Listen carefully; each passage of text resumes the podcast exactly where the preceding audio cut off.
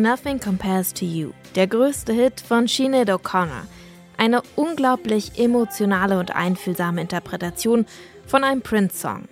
Im Musikvideo weint O'Connor sogar und irgendwie bleibt genau dieses Bild von ihr bei vielen hängen. Emotional und zerbrechlich. Dabei war Sinead O'Connor eher das Gegenteil. Rebellisch und politisch. Auch in ihren Songs. Letzte Woche ist die Musikerin mit 56 Jahren gestorben.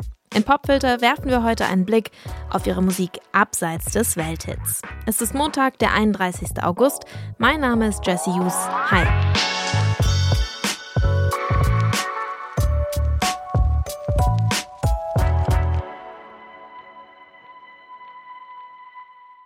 It was just an accident that I had a, a, hit record, and I guess I feel that derailed my career in many ways because, you know, I wasn't able to be. Everybody wanted me to be a pop star, and, and I felt I was a protest singer. You know, uh, one of the children, one of the millions of children of Bob Dylan and John Lennon. You know. Sinead O'Connor will kein Popstar sein. Das erzählt sie hier in der Talkshow The View. In die angepasste Popwelt der 80er und 90er passt sie auch gar nicht. Zum Release ihres Debütalbums soll sie sich die Haare lang wachsen lassen. Das sagt ihr Label. Sinead O'Connor macht aber das Gegenteil. Sie rasiert sich den Kopf und der Buzzcut bleibt für den Rest ihrer Karriere ihr optisches Markenzeichen. Der Look, der passt viel mehr zu ihrem Selbstbild. Sinead O'Connor, die sieht sich als Protestsängerin. England's not the mythical land of Madame George police who kill black boys on mopeds. And I love my boy, and that's why I'm leaving. I don't want him to be aware that there's any such thing as grieving. Das ist der Song Black Boys on Mopeds. Er erscheint 1990 auf ihrem zweiten Album und er ist eine direkte Reaktion auf den Mord an einem jungen schwarzen Mann. Ein Fall von Racial Profiling und Polizeigewalt in England. Rassismus ist aber nur ein Thema, das Sinead O'Connor umtreibt. Sie setzt sich ein für Frauenrechte und sie setzt sich mit Kindesmissbrauch auseinander, vor allem in der katholischen Kirche. 1992 zerreißt sie in der Show Saturday Night Live ein Bild von Papst Johannes Paul II.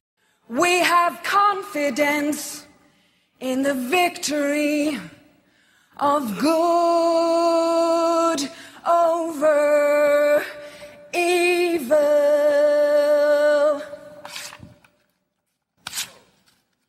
Fight the real enemy.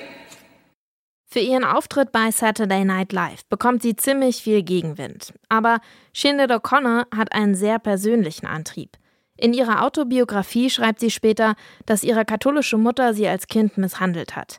Und das ist nicht die einzige schlechte Erfahrung, die sie mit der katholischen Kirche macht. Im Song Drink Before the War singt sie über persönliche Erlebnisse.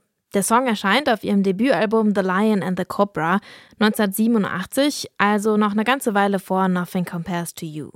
Im Song geht es um den Schulleiter einer katholischen Besserungsanstalt für junge Mädchen.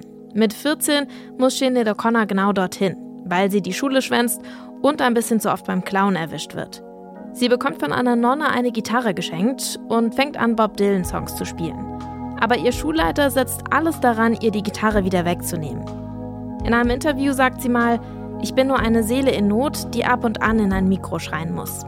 So auch im Song Drink Before the War und den hören wir jetzt nochmal in voller Länge.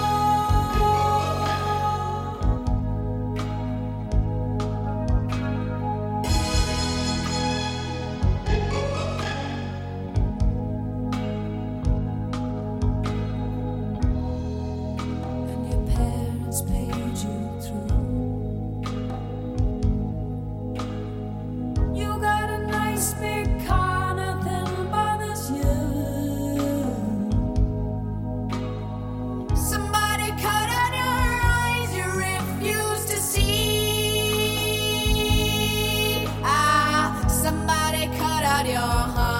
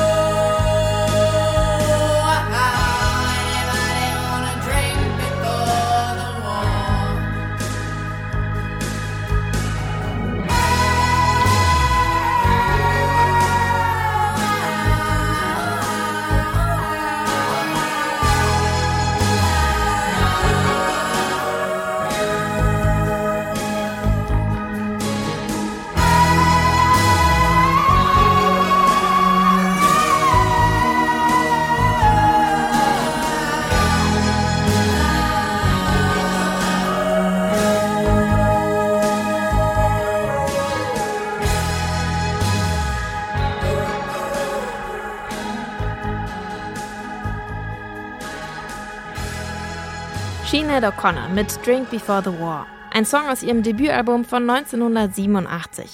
Falls euch der Song jetzt bekannt vorkommt, habt ihr vielleicht die Serie Euphoria gesehen. Der wird er in der zweiten Staffel gespielt und hat deswegen ein kleines Revival erlebt. Das war der Popfilter für heute. Wenn ihr Feedback, Anregungen oder Kritik habt, dann schreibt uns doch gerne an musik.detektor.fm. An dieser Folge haben mitgearbeitet Yannick Köhler und ich. Mein Name ist Jesse Hughes und ich freue mich schon auf morgen. Ciao.